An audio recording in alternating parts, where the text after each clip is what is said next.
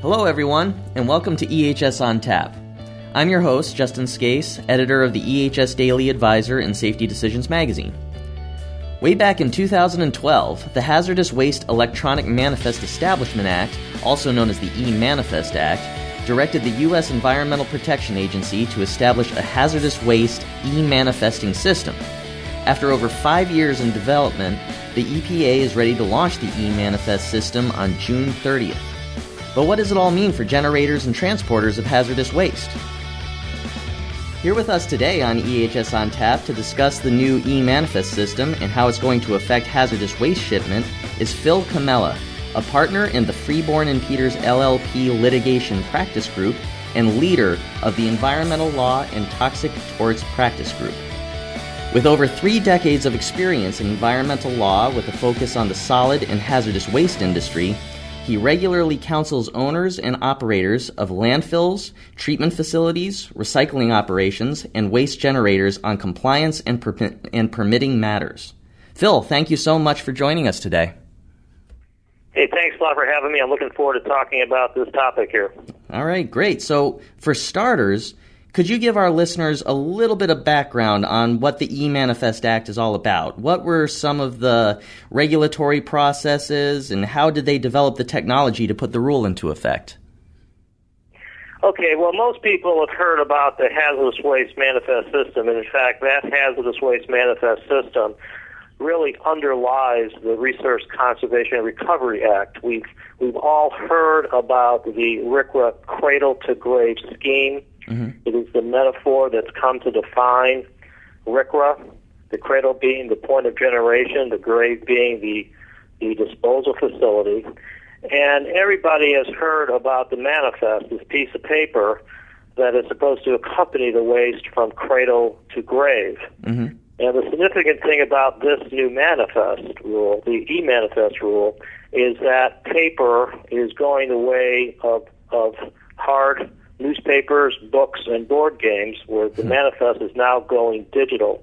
It's mm-hmm. a very important change to the to the uh, regulatory um, environment.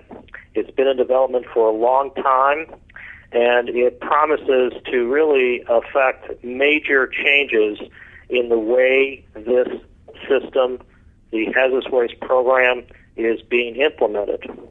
Uh, it, it, began uh, with some EPA rules in the early 2000s, uh, mostly unsuccessful, and then, as you pointed out, uh, Congress did pass the Hazardous Waste uh, Electronic um, E-Manifest Act in 2012, and since and after that, they uh, Congress required EPA to go through a number of rulemakings, and lo and behold, June 30th, 2018, is when the, it all unveiled.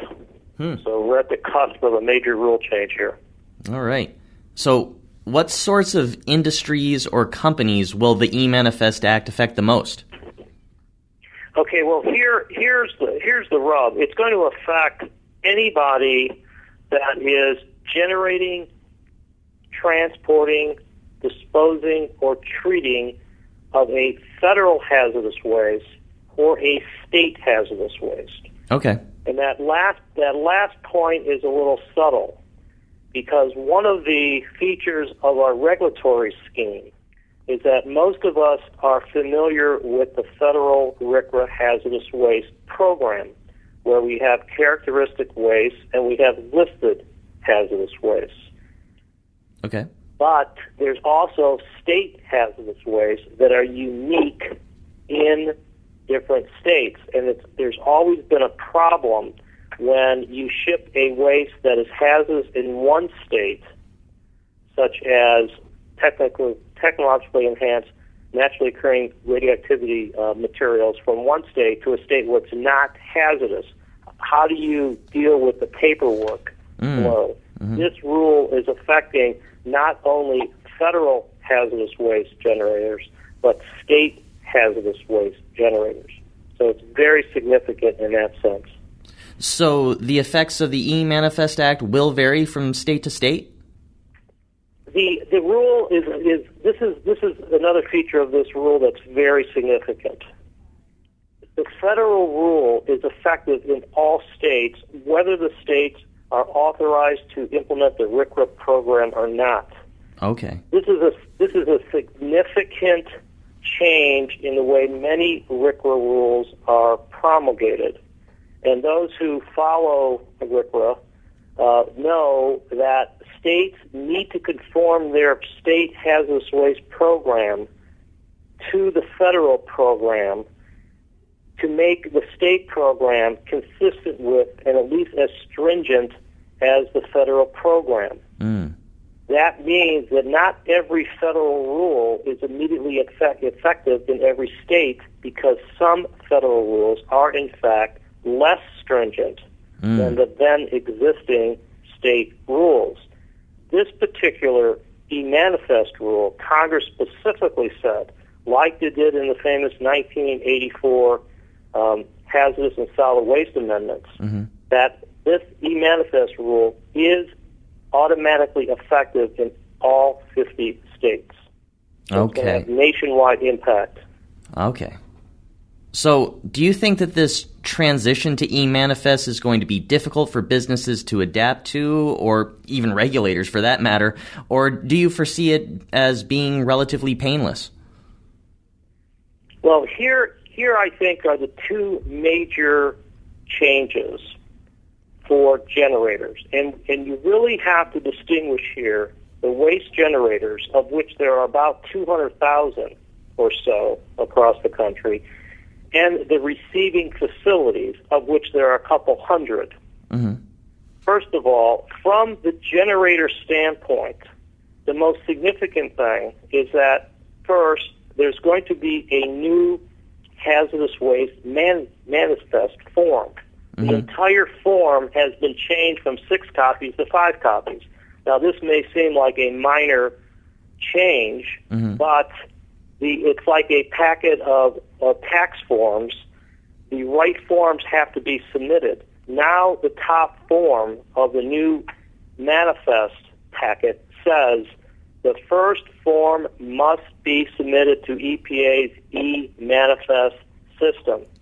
Okay. That is a complete change from the prior from the prior packet, which means that as of June 30th, 2018, all hazardous waste generators have to start using the new forms. And it, it is in the regulations, believe it or not, that there is a new form. So that is extremely important, and it's going to affect all hazardous waste generators. The second thing that's extremely important as well is that there is a fee associated with this program. This is not just changing paper to electronic. This is not changing writing a letter to writing an email. Mm. There is a fee that EPA is imposing that ranges from $20 to paper manifests to $4 to electronic manifests, $13 for PDFs, and $7 if the data is uploaded. This fee EPA is imposing upon receiving facilities, not the generators. It's going to be imposed via the receiving facilities uh, EPA ID number. It will be billed monthly. This is significant because even though it sounds like, oh, the generators don't have to worry because they won't have to pay the fee, uh, it seems to me that the receiving facilities, in other words, the landfills, the incinerators, the other tr- treatment facilities out there, are going to be increasing their charges to their customers to make up for the fee. Okay. So this is something that, in terms of actual impacts upon generators, the manifest form, Mhm. and we we could all expect there to be amendments to contracts or increased fees from from the receiving facilities to the generators. So the cost of generating waste is going to go up. That that is that I think is significant. I see. So, dis- despite the fees that you uh, that you've been talking ab- about, it's often mentioned how going digital provides a certain cost cost savings for business. So, does that hold true with the e-manifest system overall? You know, should companies expect to save a little money here? Well, one would think that when you move from paper to digital, there will be a cost savings. Right. What is ironic about this, however, and I talked and I talked to one of my clients that is a that would be a receiving facility, Mm-hmm. is that they currently don't have any costs for the paper Huh. except the cost of the piece of paper because they download, they print out the form. It's not as if they buy a box of the manifest. So Ah, they print uh-huh. out the paper. Okay. Right. The actual now, however, if they ship a piece of paper, if they sh- if they um, send EPA that piece of paper manifest, it's going to cost them twenty dollars Oh per manifest, not per customer, not per day, per manifest. If they send the information digitally, as I said earlier, it's going to range from thirteen dollars to four dollars. So, who is saving the money, and where's this money going? Right. The answer is, as far as the best I could figure out, is that these fees are supporting the internet web-based e-manifest system. In other words, it's supporting the technology, the software, and the people in state and federal governments that are running this program. Okay. I frankly don't see a cost savings to the public, Hmm. which is ironic. Yeah. As, you, as your question pointed out, yes. Okay. Um, so, are there any training considerations that employers need to address uh, with regard to e-manifests? Yes, I, I think that it's, it's very important for all generators to have who, who's ever in charge of the logistics, the, the administration of manifests or bills of lading, to go on EPA's website. They have a, a, a special um, website on the e-manifest, and to review the rule there are there are a number of EPA uh, webinars and slide presentations, and if somebody's brave enough, they could also go and actually read the rule. The one that I would recommend would be the June, uh, the January third, two thousand eighteen rule. Okay. There is a lot of training that is associated with this because of of the transition from moving from paper to to digital information. But hmm. I want to highlight something here Okay. that that's important. That a generator can still use paper. The generator can Okay. still use paper. They have to use the new form I mentioned, the five-page form. They can Mhm. still fill out the paper manifest. But two two things to keep in mind if you do that. Number one, EPA is going to want to phase out paper within five years. So paper Oh. is going to be phased out unless there's a rule change. Uh-huh. Number two, the odds are that the generator that uses paper is going to pay a higher fee, a higher contract fee to their offsite facility. Mm. Because when you send your your transporter, your landfill, a paper manifest, they're going to have to either copy that and send it to EPA and therefore pay twenty dollars, or they're going to have to go through the labor of uploading the data, which Hmm. is going to cost between seven and thirteen dollars per manifest. I see. So, so even though uh, for many generators it may be, well, I'll just continue using the paper, you can still do that. But A, remember to use the right manifest form, and B, keep in mind that it may ultimately cost you more Mm.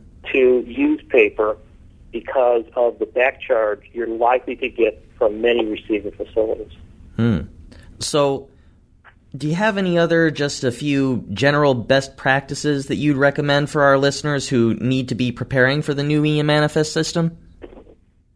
Well, well, again, I think I think the number one thing is to, as I said, is to go on EPA's um, website, and they have a number of question and answer um, sections on their website, and the actual rule it it's not that long uh, because there are modifications to 262 and 263 mm-hmm. uh, of the rule. The 262 being the regulations for generators, 263 being for transporters. It's very important to read the rules yourself, right? Because this is like the tax code.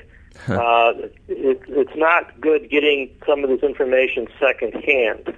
Mm. Uh, and I would. Uh, there are a number of um, webinars. I'm putting on one myself uh, in about three weeks. Mm-hmm. And there are a number of articles out there trying to summarize um, what's going on here. But this this is a change. This is a major change, and it's going to take a while. And those who are responsible for this uh, should probably get started because it is it is not just um, changing. It's not as easy as changing a piece of paper. It really is a shift in the way uh, manifests are approached. Mm. Well, this has been great, Phil. Uh, a lot of really good best practice ideas for our audience.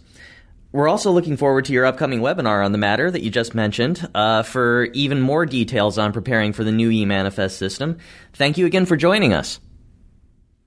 Thank you very much for having me. I appreciate it. Absolutely. Now, to our listeners, if you and your organization want to learn more about e manifests and how to stay compliant in all of your hazardous waste operations, be sure to join Phil's live webinar, Hazardous Waste Shipment Best Practices to Prepare for the New e Manifest System, taking place on Wednesday, March 28th from 2 to 3 p.m. Eastern, 11 a.m. to 12 noon Pacific.